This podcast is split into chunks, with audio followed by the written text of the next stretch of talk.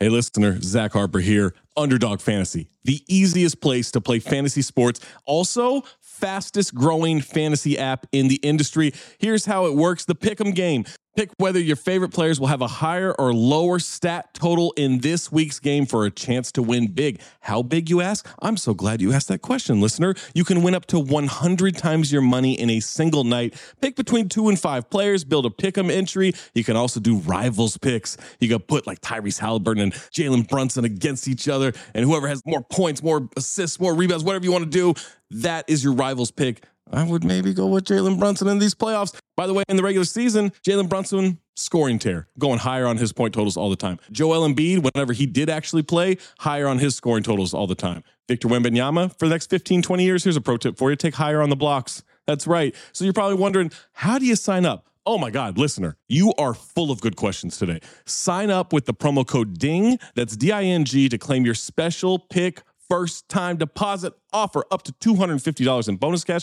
$250, man, that's a lot. Visit underdogfantasy.com or find them in the App Store. And don't forget to register with our code DING, D-I-N-G, to claim your special pick and first-time deposit offer up to $250 in bonus cash. Must be 18 or older, 21 or older in Massachusetts, Arizona, 19 or older in Alabama and Nebraska, and present in a state where Underdog Fantasy operates. Terms apply. Concerned with your play, call 1-800-GAMBLER or visit www.ncpgambling.org. Arizona, 1-800-NEXT-STEP. That's 1-800-639-8783. Or text NEXT STEP to 53342. New York, call the 24/7 Hope line at 1-877-8-HOPE-NY or text HOPE-NY 467369.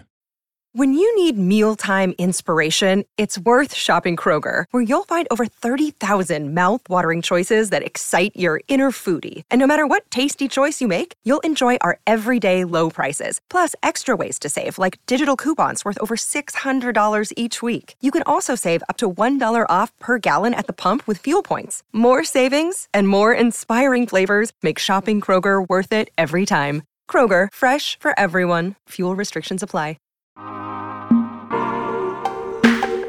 Hi everyone, Tim Kitzer here from NBA Jam and NFL Blitz, and you're listening to Throwing Up the Same with Trayvon Edwards and Jason Madison. Ooh, boom shakalaka. And now here's your starting lineup. Trayvon Edwards, Jason Madison. Ooh, boom shakalaka. And today we have a special guest, Kazeem Bamuide. What's up, bro? Yo, what's going on, people? How y'all living, man? Y'all good? I'm good, man. I was stressed. I didn't want to mess up your last name. Listen. I grew up like it's funny that this podcast is called Growing Up the Same, and I feel like every Nigerian who listens to this is gonna feel me on this one. Like the pressure or the sort of like the way you hold your breath when people pronounce your last name. And just knowing how it's gonna get butchered is a pain we all share. But you killed it. We're in better shape now. It used to be way worse. Yeah, I mean that's racism if they don't get it right anyway. We ain't accepting. We ain't taking no L's. No, say my real shit. Hell no, fuck that. I ain't Americanizing nothing. Let me try not to butcher this shit right here. Okay, Kazeem Bamuide is a creative executive of audio for the Spring Hill Company, the co-host of MSG Network's MSGPM and the Say Less podcast.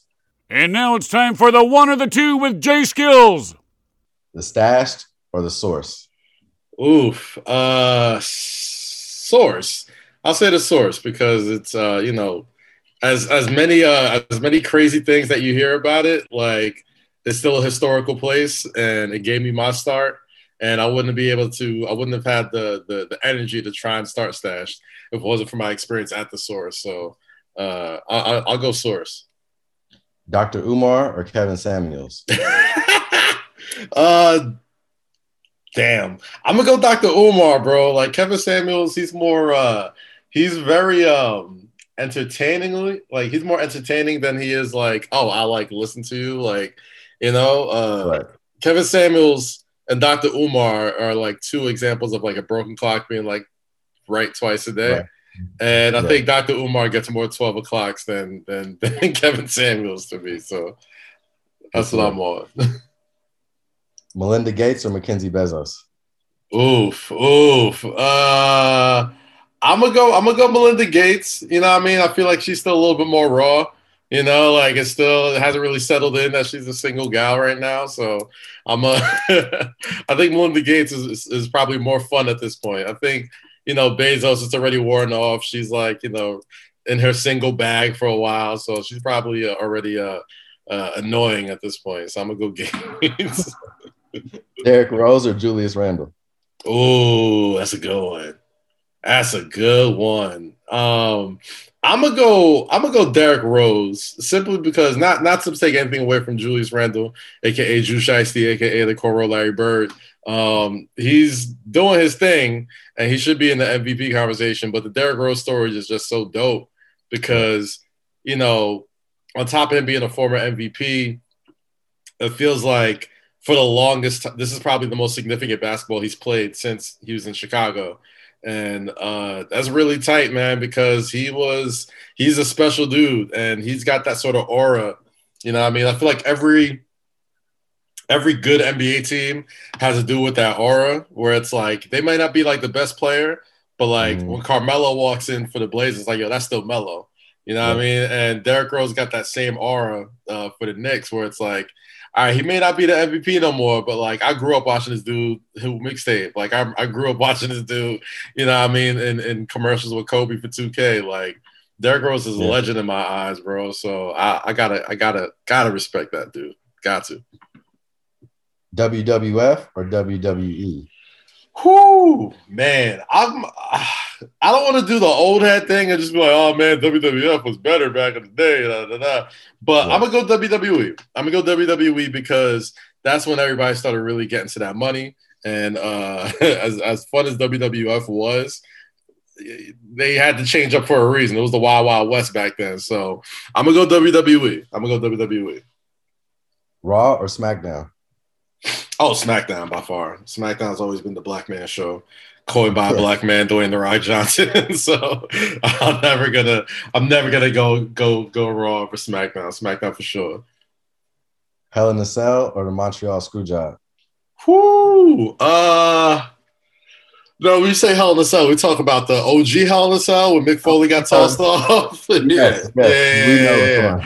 We go with the Hell in a Cell, bro. That is the wrestling version of like Michael Jordan jumping from the free throw line, bro. Like for the rest of time, no matter when you see any highlights of wrestling, you will see, you know, Mick Foley getting tossed by the Undertaker off that cell. So I gotta go there. Got to.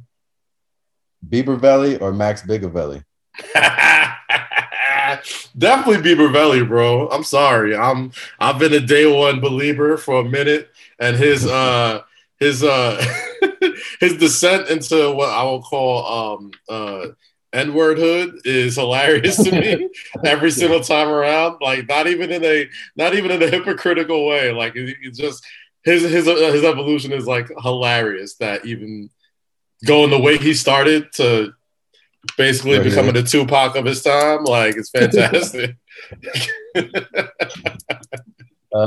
Graduation or My Beautiful Dark Twisted Fantasy? Oh, man. Graduation didn't really age that well to me, bro. Like, I'll keep it honest. I used to love me some Graduation. Love it. And, like, the older I get, I'm like, eh, it's all right. But My Beautiful Dark Twisted Fantasy still slaps to the high heaven. So, definitely that. NWO or DX?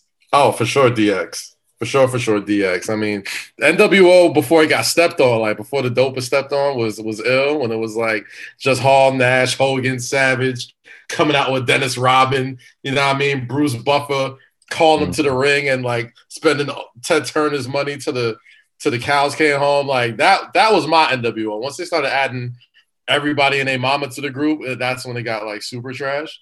But DX managed to keep like a level of exclusivity to themselves that still makes them pretty cool to me. So I'm gonna go DX.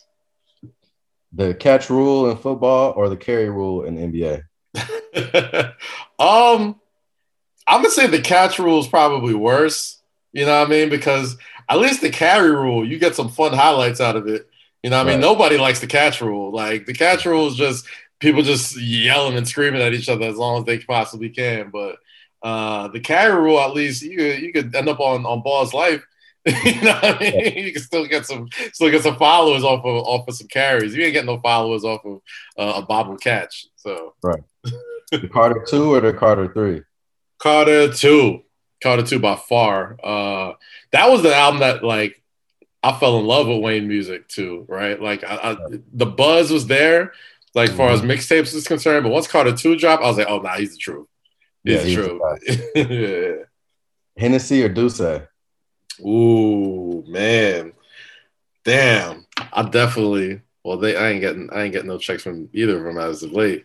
So, honestly, neither. Like, it is, I am washed, bro. Like, either one of them joints put me out for at least 3 or 4 days now. So I'm gonna go neither. I think Hennessy was for its time when I was young and rambunctious, and Dusey I tried to class myself up. And I just realized both of them put me out for 2 days or 3 days. So I'm going to go neither. Currency or Wiz?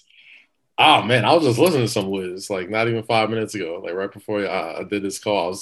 I'll throw on Only Nigga in First Class, like for which I haven't heard in a minute. But there was some slappers on there, man. It's a good vibe-out album. Like, you know, the first like 6 or 7 records are official. So, yeah, Wiz. Francis Ngannou or Israel Adesanya? Oh, you know I gotta go, my brother, the style bender, Izzy Adesanya. Yeah. I feel like you just got the whole package, bro. Like he touches so many levels of what makes like a star fighter. On top of him being like Nigerian, on top of him just being like hella cool and having like a weird sort of front row seat to like his rise into like superstar status. Is really tight, man, and I think he's the not even the future of that company. He's the present. Yeah, the Commission album we never got, or the CRS album we never got. Damn. Well, the Commission album we didn't get for obvious reasons, right? The CRS album just people just being like, you know, the hell with y'all. Y'all don't deserve it. You know, like they're all still alive and breathing, so they should get to that eventually. But I'm gonna go with the Commission album just because you know the reasons why we couldn't get it. Right. Platinum Chanel or 1997? Ooh, man. Platinum Chanel. I'm gonna go Platinum Chanel. ASAP Mob or Wu-Tang Clan? Oh, Wu-Tang Clan, man. Come on, bro. Like, gotta go Wu-Tang. I as much as I love the ASAP Mob movement, I don't really bang a lot of them albums like that, you know? Like, and I think Ferg low-key the hottest out of all of them, and it's usually because he got 3-4 bangers per album, you know what I mean? But Wu-Tang, I mean, yeah, come on. I'm Staten Island born, bro. That is the royalty in my eyes, so gotta go Wu-Tang. Mark Jackson's With All Due Respect or Birdman's Put Some Respect on My Name? Yo, definitely Mark Jackson's With All Due Respect. Just because that was the context to this day. Yeah. I'm just like, yo, there's no reason I should have ever been prompted. And for that, it makes it that much more of a classic commentary moment. Hit that out the park respectfully. Respectfully, though. Hey, he's the originator, bro. Like, come on. Respectfully, family. No, he knew the whole world was watching that, bro. This game, one of the finals. Like, where's your mind at, my G? What are we doing? How long had he been thinking that before he wanted it? Oh, man. I know there's a perfectly logical explanation for why he said what he said, but it does not matter. Context does not matter. It's jokes over facts forever. Turtle or Proctor? Turtle, bro. Come on, man. Jerry's my guy. But, Power. Entourage just hit different. Entourage was like junk food, bro. After every episode, you know, everything was going to be all right. The homie's going to make it.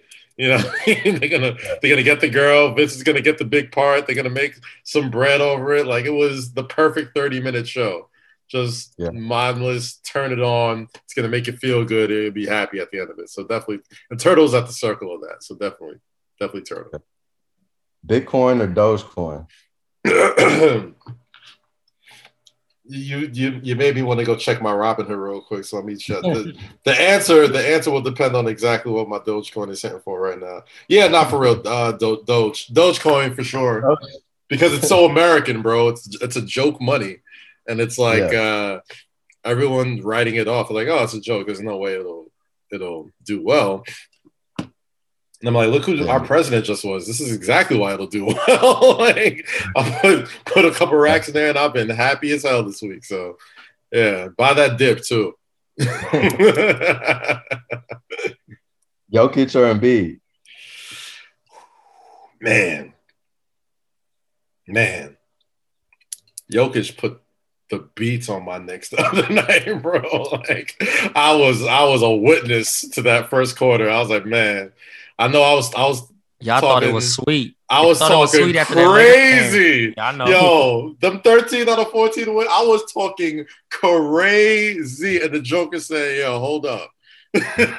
Some of this in the first quarter. So I gotta go to Joker, bro. Like, I say what you want about aesthetics and, you know, not looking the part, but that dude is the truth. I'm sorry for all the Julius. Julius having a great season. But yo, there was definitely levels, and the Joker showed it off that night for sure. Joe Budden or Gilly the Kid? Man, I'm gonna go Joe, only because you know, Joe's fam. He's you know, he's always been super supportive, and you know, Rory's my guy, and I low-key like Wallow more than Gilly anyway. So I'm going to go Joe. Grits and Biscuits or South by Southwest? Oh, man. Whoo, I'm going to go grits, bro. South by – the early South by days can never be replicated, bro. Like, the early South by days are something – legendary that, you know, we might not ever see again. But Grits and Biscuits, bro, love those guys, love the Slades, you know what I mean? That's culture in New York, bro. Like, you go to a Grits and Biscuits party, man, like, it is. Bro, I went in 2012 when I moved out to New York for like a year, and I met one of the baddest chicks I ever seen. And we was in there wall to wall sweating. Yeah. Like Boston in the party at 3 a.m, like, you know. Man, like, that's the one thing, bro, about this pandemic that really, I mean, just that era of like parties that were like, you know, social media driven, like self-sustained like events that, you know, as the nightlife sort of like not ended, but like changed in New York City, the real events were like these things that like people you knew were just throwing, like your Grits and Biscuits, your Brunch Bouncers, Henny Palooza /Duce Paloozas. Like, those are the things that everybody wants to be at. So, and obviously the world's changed so much. I don't know when we'll be able to get that again, but definitely Grits, bro. Love, Easy Mo Breezy, my guys. Kobe ending his career on a 60-piece or Tiger winning the Masters in his 40s? Ooh, man, that Kobe 60-piece hits so different now. Like, when you watch it, it's almost like – it's like watching the last episode of a TV show. It's like, there's no way this is real. Like, you got every famous person in the crowd. You got Kobe, like, winking to his daughters. Like, it's just – it's like a movie, man. God bless Gordon Hayward and the Jazz for like laying it for taking that dive that night, bro. We needed that. We needed our proper goodbye. Nobody gave a damn if the Jazz would have won that game that day. They might have booed them to this day, bro. If they to this day, bro. Like, I still got smoke for Sean Marion for messing up MJ's last All-Star game, bro. It's like, why would you foul? Why would you foul Kobe? Let MJ get that walk off, man. We good. The Wire or Snowfall? Oh, man. I'm going to go The Wire because I still haven't seen Snowfall yet, bro. Like, yeah. I feel so out the loop, and I feel like, you know, right now is the time for me to binge watch it and get caught up because, you know, I want to be able to laugh at Twitter jokes with everybody else. But The Wire for me, man. To me, the best show next to Breaking Bad ever created. So I'm going to go The Wire. Agreed. Saturday night or Sunday morning? Ooh, it's a good question. I'm gonna go Sunday morning.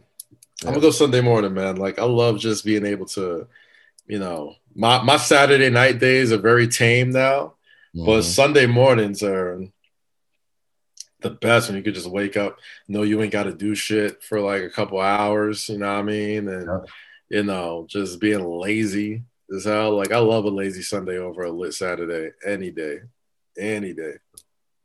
Gen X or Gen Z? Gen Z, bro. I think, am I Gen Z? Is that what we classify ourselves at? I think we're in the middle. We're the millennials. Oh, we're millennials. Right. Gen Zs are like the TikTokers and stuff, right? Like, yeah, nah. TikTok is dope because, like, I learned so much about like government history because like teenagers are bored, and I'm like, you know what? If I had this, I would have got hella good grades in school. Like, this is definitely, you know, we were all taught that cell phones and technology was gonna, you know, cause us to be more stupid, which I'm sure is the case for some. But I'm like, I learned a lot of shit that I definitely wouldn't learn this school because of TikTok. So yeah, nah, the Gen Z is leading that charge. So I'm gonna go with them. Coming to America or Superbad? Coming to America.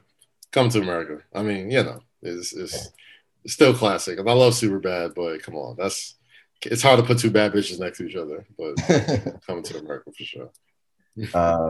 Russ or Dame? Dame, and I love Russ. Like, Russ and Dame are like the point guards in the, like, I'll judge you if you don't fuck with them category. It was like, how you got love for Russ? Like, how you got love for Dame? So I love them both, but Dame Dollar just, you know, he plays this sort of game that, like, I wish I could play. Like, if I was like hooping like that, you know, plays a very like admirable looking game. Russell's game looks like it's hard to do. Like, that's a lot of energy you're expending, man. Like, I'd rather just pull from 40 and wave to people. That looks fun. Please advise or per my last email? Oh, per my last email. I will per my last email to you quickly. Like, that is my joint. I'm a follow-up fiend, bro. And it's my favorite microaggression because, you know, if you could do it in real life, you'd be really telling people like, yo, was you not listening? Is you slow or stupid or dumb? Like, that's what you're really trying to say. Exactly. But professionally. So you got to make that work. All right. And the last one, we outside or say less? Oh, say less. Come on, man. You ain't gonna, I got to put the brand over. Word up. Absolutely. For sure. Well, that was the one of the two. Lucy Nicotine is a company founded by Caltech scientists and former smokers looking for a better and cleaner nicotine alternative. Finally, tobacco alternatives that don't suck. Researched and developed for 3 years to be made for people, not patients, Lucy has created a nicotine gum with 4 milligrams of nicotine that comes in 3 flavors, wintergreen, cinnamon, and pomegranate. Lucy also has a lozenge with 4 milligrams of nicotine in cherry ice flavor. Each and every flavor actually tastes great, and it's convenient and discreet. Products can be enjoyed anywhere, on flights, at work, on the go, even at the gym. People, it's 2021. Get rid of your cigarettes, unplug your vape, throw out your dip, and get some Lucy nicotine gum or lozenges. This is the real deal. A subscription to Lucy comes directly to your door each month. It's so simple, and you don't have to leave your house because Lucy has delivery down. Right now, bomb listeners, that's right, this podcast that you're listening to, Black Opinions Matter, you guys all go to lucy.co and use promo code BOM to get 20% off all products on your first order, including gum or lozenges. That's Lucy, Lucy, .co, and use promo code BOM at checkout. Also, I have to give this disclaimer. Warning, this product contains nicotine derived from tobacco. Nicotine is an addictive chemical. Lucy.co, and be sure to use that promo code BOM. Man, that was good, man. You had some good ones, man. You made him think. Man, listen, that was fun. I wasn't even expecting any of that, but that was hella fun. Yeah, you made it. You put in the work on that one. Nice. All right, young Kaz. Yeah. Tell us about playing trombone in school. Oh, man. All right. So I used to play slide trombone back in like fourth or fifth grade, right? So I went to middle school in Staten Island. Lots of white folks. But, you know, I'm son of immigrants. You know what I mean? Like my mom and dad first, immigrated here from Nigeria. And, it was really like a lot of culture shock, like starting to like meet people that were necessarily like in my background and like certain ways that I wanted to, learn to do stuff or kind of fit in was participating in as much like group activities as possible. So like that's why I got into like lots of sports. That's why I got into hooping and playing ball. But like, we had a band in our school, and I signed up for band, and I was one of the taller kids in the school. So once I signed up for band, I'm thinking like, oh, I'm gonna play the saxophone and be smooth like Bleeding Gums Murphy on The Simpsons, and like, you know what I mean? Like, it's a great character, by the way. Fantastic character, right? And that's who like inspired me to like want to play the saxophone. But when I went to go try out for saxophone, they was like, yo, your arms are real long and tall. You should probably play the trombone. And I'm like, I don't want to play the trombone. I want to play the saxophone. The saxophone was cool as hell. They're like, like your finger dexterity. I'm like, what's wrong with my fingers? Like, why can't I? So they're like really just trying to gas me to play like the big, like heavy instruments, right? Like, you have to have like a certain stature to play these type of instruments, apparently. Basically, yeah, right. That's what they was trying to G me on. So I mean, obviously, like the instruments that they had, they kind of, in so many words, like rented it to you as a student, and you brought it back at the end of the semester. So they keep it in the school or whatever for it to keep the band together, right? But you wrote down the choices of instruments, and I had saxophone on top. And everyone was like, oh, man, you should play like the baritone. I'm like, there's nothing smooth about the baritone at all. At all. Like, that joint is hella heavy. Like, you can't even like dance with it or like do any moves. Like, you have to sit there and play that joint, right? So I'm like, I'm for sure not playing the baritone, and they're not letting me play the saxophone. So I'm like, all right, I guess my long arms are going to have to do. I'm going to play the trombone. And I was hella nice at it. I was first chair. I played mad songs. I still know the notes to this day. Like, it's kind of like riding a bike. And the older I got, I mean, I hadn't played much like in high school or college or whatever, but the older I got, the more cooler the trombone seemed to me, because I saw it in a lot of like marching bands and like HBCU bands to see how they freaked it. And I was like, damn, if I knew that, like when I was in third or fourth grade, I would have stuck with this, because this is kind of tight. But that was one of my biggest hobbies, though, man. I was hella nice at it. I was first chair. I killed like 4 or 5 talent shows. Like, people knew when I was coming up, I was about to, when I had my solos, like, I was the only black dude in the band. So, like, they knew to give me a little, I'll do your notes. Like, I know how to hit the notes for the band teacher, but I'm going to put my own little pizzazz on it, because I wanted to stand out. So it was fun though, man. I love playing trombone, and I love like kind of like trying to create music as a kid back then. It was mad fun. That's how we normally get jiggy, man. But the way how you was explaining how they like was trying to get you to choose another instrument was kind of similar to me like running track, right? Yeah. I ain't know nothing about running track. So like I just was trying to increase my vertical leap a little bit more going into college. So my senior year I pull up, and the coach is like, you can, long jump or whatever. Bruh, I went out there. We probably worked on that shit twice. Next day, he like, oh, yeah, hit the track. I'm like, hit the track? What you mean? He like, yeah, you're going to be running the 200 and the 400. You got some long legs. Bam. I ran track that year, dog, but I got like finessed. I thought I was gonna be high jumping. Oh man, I got finessed in the running cross country in college, in the same way. Like our basketball team was straight, But they were like, our coach was like, had a deal with like the track and field coach. I was like, yo, some of our freshmen and sophomores, we're going to send to make sure that, you know what I mean, they got, you know, some track. So all I heard was track and field. I'm thinking, okay, the short run, the short little sprints and stuff like that. They had me running cross country, bro, like against other people who went to school for cross country. Like, hey, the sickest thing about cross country, it is not sweet. So anytime all. I would come to track practice late, or like I was just, you know, getting smart with my coach, he would sign me up for cross country. And I didn't know that when you be running in that little pack, by the time you trying to finish up the meters, they be throwing elbows in there. Yeah, it get real shiesty in that thing. It's very.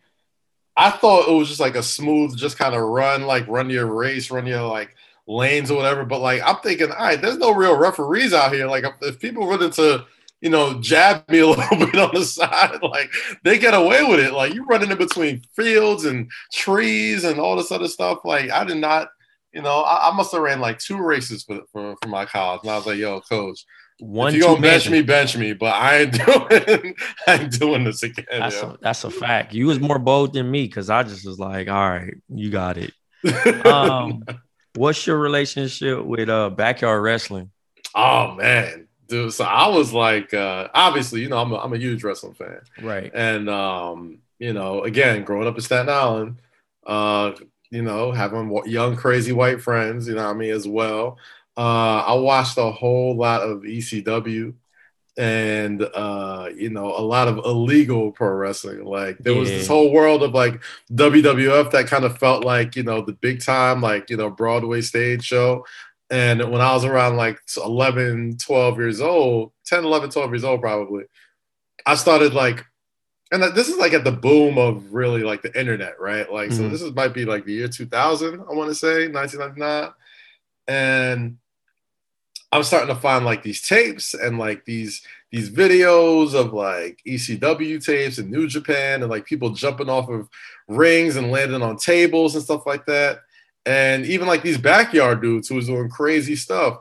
So I was like, yo, I want to try that. So me and my wrestling friends, we had like a little park that we went to go wrestle at in you know, near our homes or whatever. And it had a fence around it. So from the outside looking in, it looked like a little steel cage, right? So like we would have match cards, like we would like book, you know, wrestling matches with each other. And, you know, I was more of like, yo, I'm the big dude, so I'm just gonna be doing moves. Y'all ain't just gonna be like just, you know, beating me up or whatever. Like I'll take a little chair or here and that, but you're not gonna pick up and slam me because people couldn't. 1 and 2, like, you know, I was just, people just really wanted to get thrown through tables. So they would bring like the little patio tables, like little, you know, all like the little. We got money together and got like one of them real ass like tables, not the gimmick tables that they use on TV. So wait, y'all out here looking like Buffalo Bills tailgating. Yo, dead ass. That's exactly what we was doing, bro. That is exactly what we was doing. And my mom used to get so tight. She like, yo, if I catch you out here wrestling with these stupid little boys, you're gonna kneel down and face the wall. So I was like, all right, my fault. I'm never gonna do it again. Did y'all have characters? Yes. Oh my goodness gracious, you're about to embarrass me. So my favorite wrestler back in the day was X-Pac, right? Shout to X-Pac. Sean Waltman, man, 1, 2, 3 kid. You know what I mean? He was an OG in DX. So I used to call myself K-Pac because I wanted to be part of DX or whatever. So I would come out. I would have the same, you know, we had a little boombox, so we would play like the remixed D-Generation X music that Run DMC did. Like that was my entrance music. You know what I mean? I come out, talk my shit, and you know, we had my friend. His name was Jason, and he was like the dude that took wrestling hella serious. Like he was the dude that was like, yo, nah. I mean, like I was just messing around. I'm just sitting there, like, just, you know, playing and just having fun. My friend Jason was like, nah, bro. Like I'm gonna make it. Like, I'm going to videotape this. Like, people going to see me. Vince going to call me up. in like 5 or 10 years, and I'm gonna make it. So like he was on our brink, like buy these tables, buy these chairs, and he would like want to get fucked up. He'd be like, yo, he would want to get put through tables. He'd want to jump off the cage, do backflips, all this type of stuff. He was wild as hell.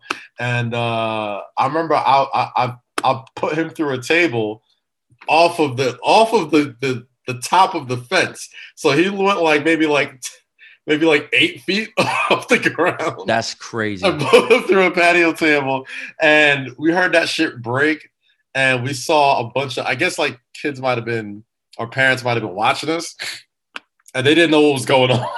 Oh wow! So, like we just ran for it. Yeah, oh, that's crazy. So we pulled through the table and just ran for it because people thought we was really fighting and shit. Oh, and that was the last time I backyard wrestled. So I remember KCAL 9. You know, it's local news channel in LA. Yeah, it was. They showed ECW. Yeah, and cats was just like, you know, and then the backyard internet sensation shit where niggas is jumping off of the roofs, yeah, and just slamming and shit like that. So I was like crazy WWF. I'm like HBK, DX, same, you know what I'm saying? Also WCW, NWO and shit like that. And it was one year, like I'm always amazed that y'all like obviously still going, you know what I mean, holding it down for the OGs. Yeah. And you know, still being committed. I respect that. But I think once I hit 13, I kind of tapped out. Yeah. But I think around 11 or 12, shout out to my man, Anthony. Anthony Mom's like would spoil homie, and she would order all the pay-per-view events. Mm-hmm. And you know, they used to show on like a Sunday. Yeah.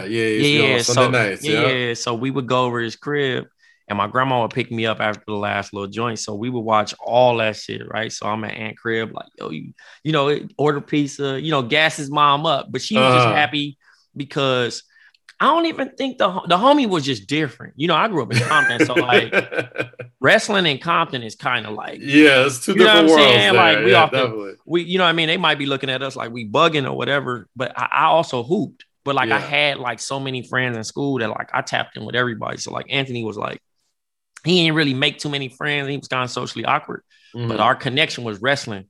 So when we were into wrestling, bro, I got suspended from school for the first time in my life. Fifth grade, right? Fifth grade, they said they accused me of starting a gang, bro. Oh man! So I so I did the Wolfpack, bro, the Wolfpack NWO. But my so grandma, you all wear red and black, right? So, no. Here's the thing. So I went to a private school in Compton and First Christian Day School, but on Thursdays we had free dress.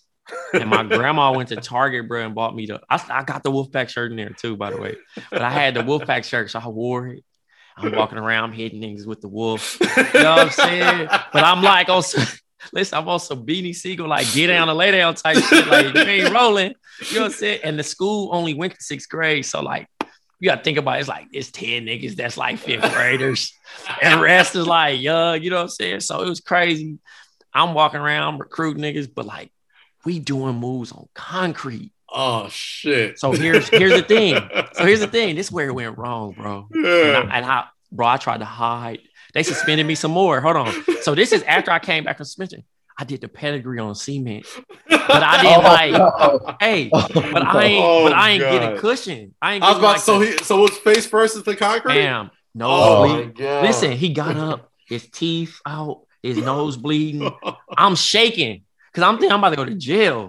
I'm like, bro, like, what happened? Like, nah, on the wrestling shit, it don't work like this. But how, you know, like, what? You know what I mean? Like, I'm trying to understand it all. It's supposed to gimmick the knees, bro. Yeah, I'm panicking, bro. Like, but that was like not my. This is how I knew wrestling wasn't for me, because I hung out with older dudes, right? Like cats was like 16, 17, but they was on some thirsty shit. They trying to show me porn. They trying to get me to walk with them to go talk to some chicks. Yeah. I'm wrestling with the 9 and 10-year-old. I'm 12 and a half wrestling with the 9 and 10-year-olds, fucking them up, bro. Like sharpshooter. Like I could have broke their little back, bro. I'm in there slamming shit, like thinking that shit tight. And I remember the homie called me over across the street, like, "Dang, you too old." You need to go get the ball, like, blah, blah, like, what's wrong with you? And I never, like, it took the whole cool out of my shit, and I just tapped out. But man, that was some of the funnest times of my life, bro, because, like, you know, it was pure. You really thought that shit was real. You know what I'm saying? Nigga, bro, we went to Carl's Jr. and got ketchup packages, my nigga. And I punched the nigga with the ketchup package to make it look like he was bleeding. Come out.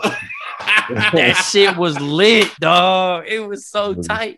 I miss those times so much. But like once I turned 13, it was strictly hoop. I got straight to it. Like I'm too cool for all that. But I miss it, man. So I just actually text somebody, my homegirl Jordan, at she's at the agency with me. Mm-hmm. She was telling me about, you know, like obviously. Oh, I think I ran into Jordan at Tampa. Yeah, at the WrestleMania joint, she was there. Yeah. But she was putting me on, like, you know, like, yo, you need to go get Peacock so you can tap in like that. And then I'm like, damn, Bad Bunny wrestling. Like, I'm so far removed, my nigga. Yeah. Like, I don't even know. Wrestling? Yeah, bro. Bad Bunny was at WrestleMania this year, bro. And he's he got a belt?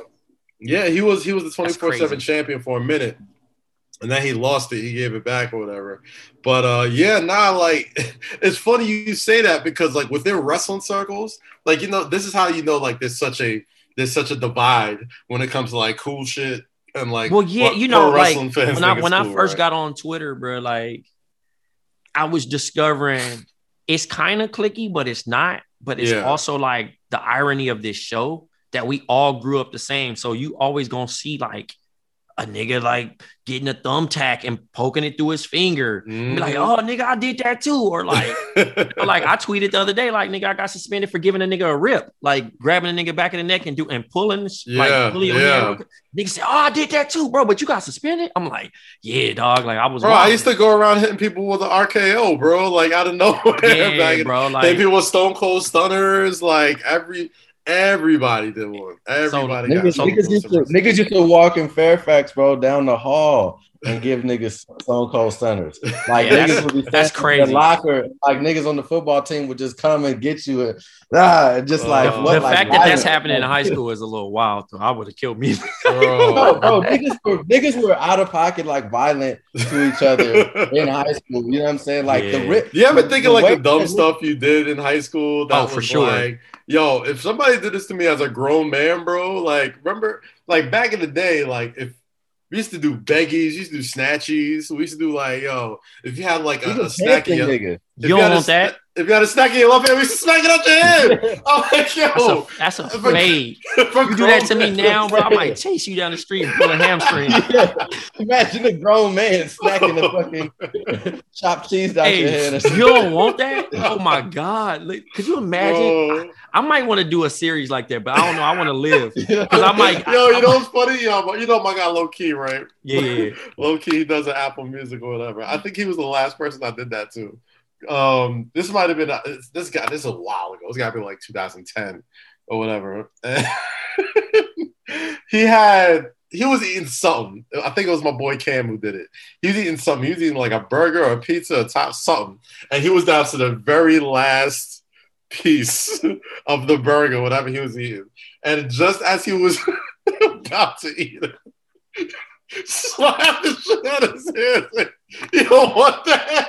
Then the shit bounced and went to a sewer afterwards. And niggas was about to fight. Hey, I believe it, bro. I believe it. It was so funny because I'm like, yo, we do this all the time. Like, yo, he really tight. And like, the low was really, really aggy, bro. Like, he was. But you like, gotta understand. Think about if something like really bombed. Like, you know, for one, first of all, he's down to his last bite. Like, you know, he was enjoying it, and it ain't as good until you finish the whole thing. So you like, Cass, think about like you waited 45 minutes for DoorDash, your food there, and you like halfway in your shit, you grubbing, and then nigga just hit from under and flip it up. I'm losing it because you think about it is violence. Can't order it again. It is immediate violence. You have to wait again. Down, yeah, it's a problem. That's a problem, bro. Man, we could talk about that for hours. Tell me about you writing.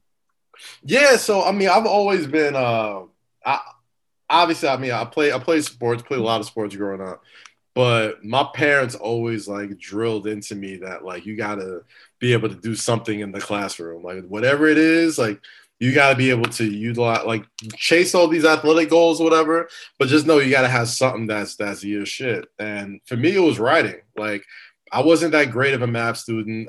Science was too confusing for me, but, you know, I got by or whatever. But writing was where I always, like, you know, that's why always I did well in school. Like, I could write you anything, especially if it's something creative, right? And, you know, because I would do it on my downtime. Like, I would just write, you know, comic book stories. I would write, like, just little, I would make up characters in my head and, like, you know, just write out, like, 20, 30, 40 page, like, stories about people's lives. Like, they were basically, like, loose scripts or whatever, but, like, I wasn't thinking about it like that. I was just thinking, like, yo, I just like to write. I just like to get these thoughts out of my head and, like, put them into something creative that either I could read or somebody else could read. Like, if I got a chance to present it, man, like, I would really get into my bag and, like, perform the hell out of it. Like, I'm pitching a script to somebody, you know what I mean? Like, I didn't look at it like that then when I was in, you know, fourth or fifth grade or sixth grade, seventh grade, whatever. But, you know, that was, like, a tool that, like, I carried with me throughout, like, all of my career. Like, I was always able to, you know, creatively, like, concept something and then just get it down on paper and present it, you know, like, that's where I always got my kicks out of. And I think that helped me a lot in, you know, my journalism career, being at The Source and doing Stash and being on Hip Hop Wired. I think that helped me a lot at BR, doing TV shows for MTV, doing TV for WWE. Like, I just always loved being creative and just getting my thoughts on paper and hoping that people can, like, and just enjoy the stories that I tell. You know what I mean? Like, even if they were made up, even if they were, like, stuff, like, based on people that I knew, like, I would people watch a lot too, like, and make up stories in my head about, like, two people and what they're going through. Like, that was just always my thing. And, I caught on to it pretty early too. Like, I was, like, reading and writing by the time I was, like, 2 years old, like 2 or 3 years old. So, like, something stupid young. Like, my parents, I had, like, some, like, mental level, like, genius in me as a kid. And then, like, I just threw it into, like, pop culture and, like, you know, stuff that I like basketball, football and stuff. But, you know, it's just something I always just loved to do. And it was always, like, a tool that I could use anywhere I was in my career. Yeah, for sure. What do you like writing more, wrestling or music?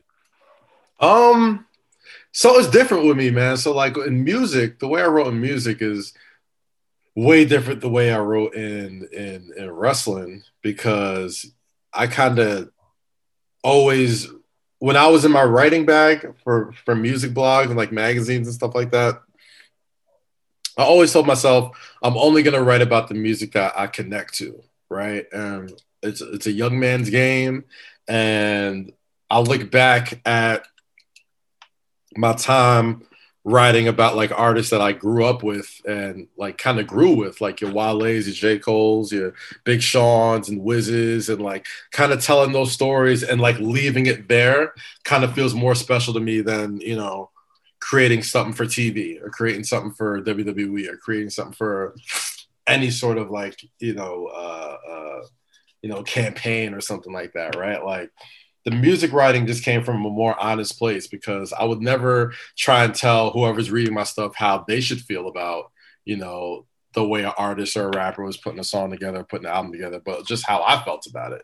And I feel like a lot of people connected to it. I feel like a lot of people that read my stuff knew where I was coming from. And, you know, I really got to see how much that resonated with people as social media began to rise, right? Like, getting that sort of instant feedback from people around the world, the artists themselves, and, you know, people that consume that sort of media, on whether you were good or not. And there's no satisfaction like that, right? Like, there's one thing if you're writing for WWE, the satisfaction that I got from that was, you know, rehearsing something with a talent, not knowing if it's going to be good, bad, fans are going to cheer, boo, get the story, be confused, whatever.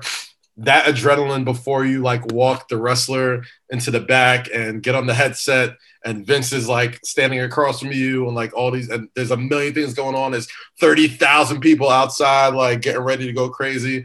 And, you know, that's a different satisfaction because it's an adrenaline rush. It's like, oh man, is it going to be good? Are they going to boo it? Are they going to cheer it? Are they going to fuck with it? Are they not? Like, you know, and then when you hit that, like when you hit certain, when you writing something and like the crowd reacts and you got them hooked, that's a rush. Like you cannot describe, like it is like, it's like hitting it's like getting like a clutch jumper or a big hit. Like, cause it's the same reaction. Like, the crowd erupts. They roar. It's the same arena that like every team that you root for is playing in, and you conjured up the same emotion with your mind and your pen that other people get for dunking a basketball or hitting a home run. It's an incredible experience. But me like personally, song, and performing that song in front of people who you've never met or never seen, and they have this adulation for you for something that you just made in a room by yourself. Yeah. And you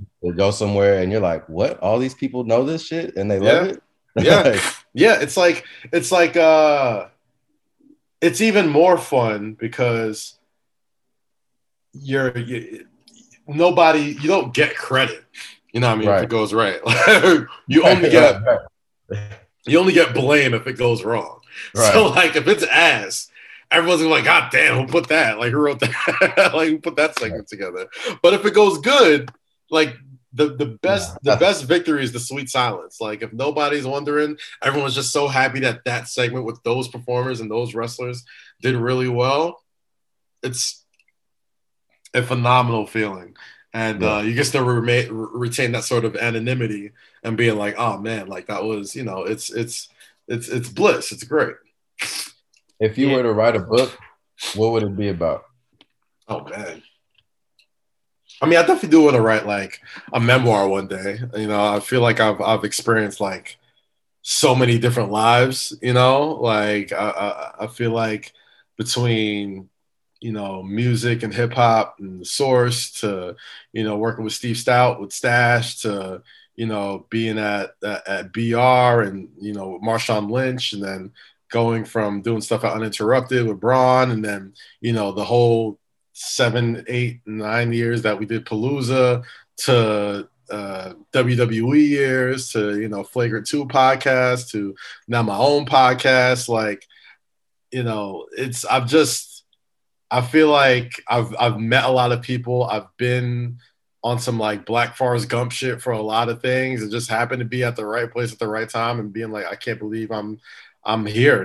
I've been in so many situations where I'm just blessed to be in the room or blessed to be like help tell a story or be at a situation where like, you know, you're one of the voices that a lot of Knicks fans see in the year where the Knicks are finally good, right? Like the year that the Knicks finally get it right after these big games, after these big home games, like they cut to you, you know what I mean? Right. Like it's such a departure from like how I started my career where it's like, I don't know how I was going to get there, but you know, I got there.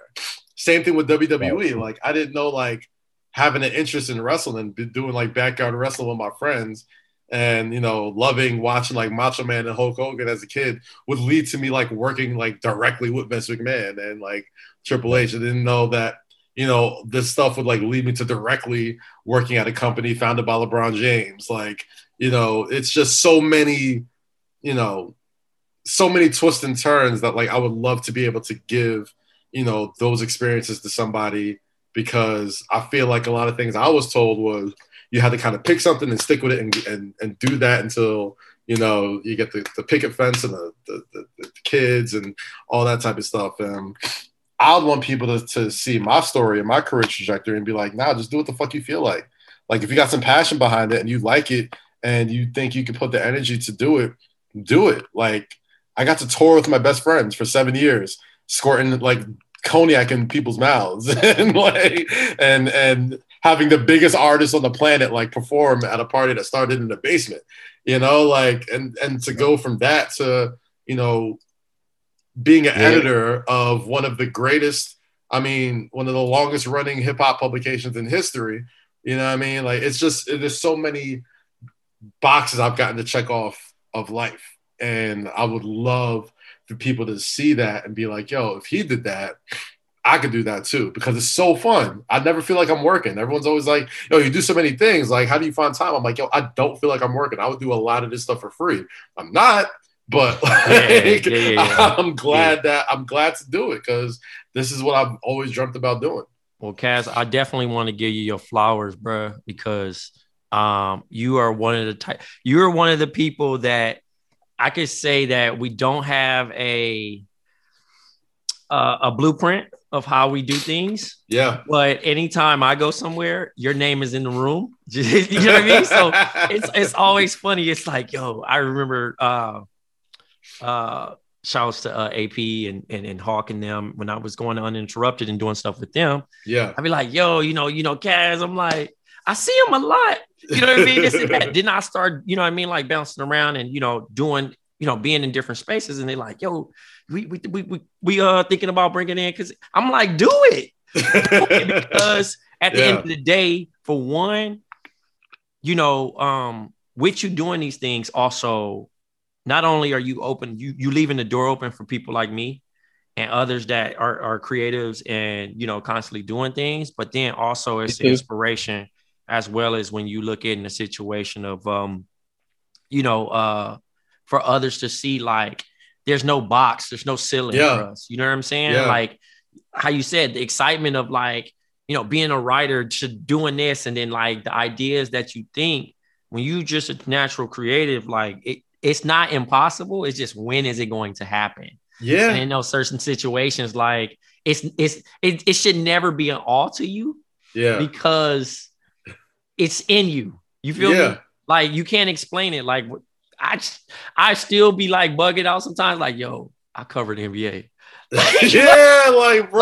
Like, but it did. It's crazy, man. Like, I completely 100% get where you're coming from, because, you know, like, hearing that is dope. Like, you know, like, even like talking it through in my own head, I'm like, damn, that's like, who would have thought? Who would have known? I still pinch myself that, like, MSG got a whole home studio in my crib to broadcast, like, Knick games. Like, I still got to pinch myself that, like, I go past the team that I root for and it's like a billboard of me. You know what I mean? Like, with my co-host, like, it's like, it's funny you bring up Hawk. I seen the Hawk post something today on Instagram and Twitter about, like, kind of like his home setup and how he's done for, like, NFL Network and, like, Uninterrupted and all that. And Hawk is like an inspiration to me, dude, because he says something that's like, oh, he's the best, bro. Is it impossible or is it hard? Like, if it's impossible, don't waste my time. But we don't run from hard. I'm not afraid of hard. So, like, that sort of thinking leads you to be able to kick open different doors and showing people that, yo, you could do this. And I love that to keep doors open for people. Like, I always want to be able to, you know, turn around and hand another opportunity to somebody, or hand another situation to somebody, and be like, listen, like, I've done this. I know you can do it. And, you know, it's being a creative just never stops. Like, it's the one job. I wouldn't even call it a job. It's the one sort of, like, calling that, like, you're never fully off the clock if you're doing it right. You know what I mean? Like, you're always just kind of going to see what's the next sort of situation or possibility that can, like, lead you to continuing to create. You just never stop, you know? And it's fun at the end of the day. I feel like deep down, underneath all this stuff, like, you want to be able to have fun with life as long as you can. Mm-hmm. And the times you could bring your fun to work, or, you know, part of your work is bringing fun to people, like, I don't think there's a better way to sort of live your life, man. Like, especially if creating is what you want to do. Yeah, that's facts. So we got one question that we ask all our guests. What advice would you give your 18-year-old self? Damn. All right. Let me remember who I was at 18. 18 years old. I had just graduated St. Patrick's High School. I'm thinking I'm going to go to D2 for a couple of years, for 4 years, and go play overseas. I'm going to tell my 18-year-old self that you should probably go play basketball at another school, for one. And two, don't forget any of this experience, because you're going to need all of it. You know, like, I feel like since I didn't make a career out of basketball, a lot of people just stopped trying to have a career in basketball. But I still got a career in basketball, even though I'm not playing. You know, like, I would say to myself, continue to have fun. And if you're not having fun with something, or you don't think something's fair, or you don't think something feels right or smells right, trust your instinct, trust your gut. Don't second guess it. Because it took me a while to, like, stop second guessing myself. And I think a lot of 18-year-olds or a lot of, you know, young black men could relate to that. You know, we as black men, especially as a young black man, kind of feel like if you don't follow a certain guideline, or if you're not hitting certain marks at a certain age, that you're failing. And I wish I could tell myself that, you know, way back when, so I didn't put so much pressure on myself. I used to have terrible anxiety. You know what I mean? I used to have, like, fucking real life anxiety attacks before, like, big basketball games, before big projects, before, you know, big moments in my life, because I always wanted, you know, things to be right. Like, I couldn't even fathom, like, things going wrong. I couldn't fathom losing a game. I couldn't fathom, like, having a bad game. I couldn't fathom, you know, blowing a project or any of that stuff. I would tell myself to relax, trust your instincts, trust your gut, because, you know, once I started doing that, it didn't really steer me wrong. Like, it really got me in the rooms and places I never thought I could be. And having success there made everything is currently making everything, you know, wonderful in my life. Well, man, you know, we love to hear it, bro. You know, you always welcome back on the show. Man, I appreciate that, bro. Definitely, very happy, bro, for sure. And I would say your how it started and how it's going, with you throwing the hat off the roof. They remind me every time for the Porzingis, Tingus Pingus, Tingus Pingus. Look at him now, though. Look at him now. You know, I ain't gonna hate on Porzingis. I hope he's healthy or whatever. But the Knicks did win that trade, though. Not long term for sure, man. Yes, sir. Man, thank you again, bro. Appreciate y'all, Trey. Appreciate you, Dane. Thank you so much, man. Y'all take it easy, bro. Yeah, bro. Throwing up the same wins the game.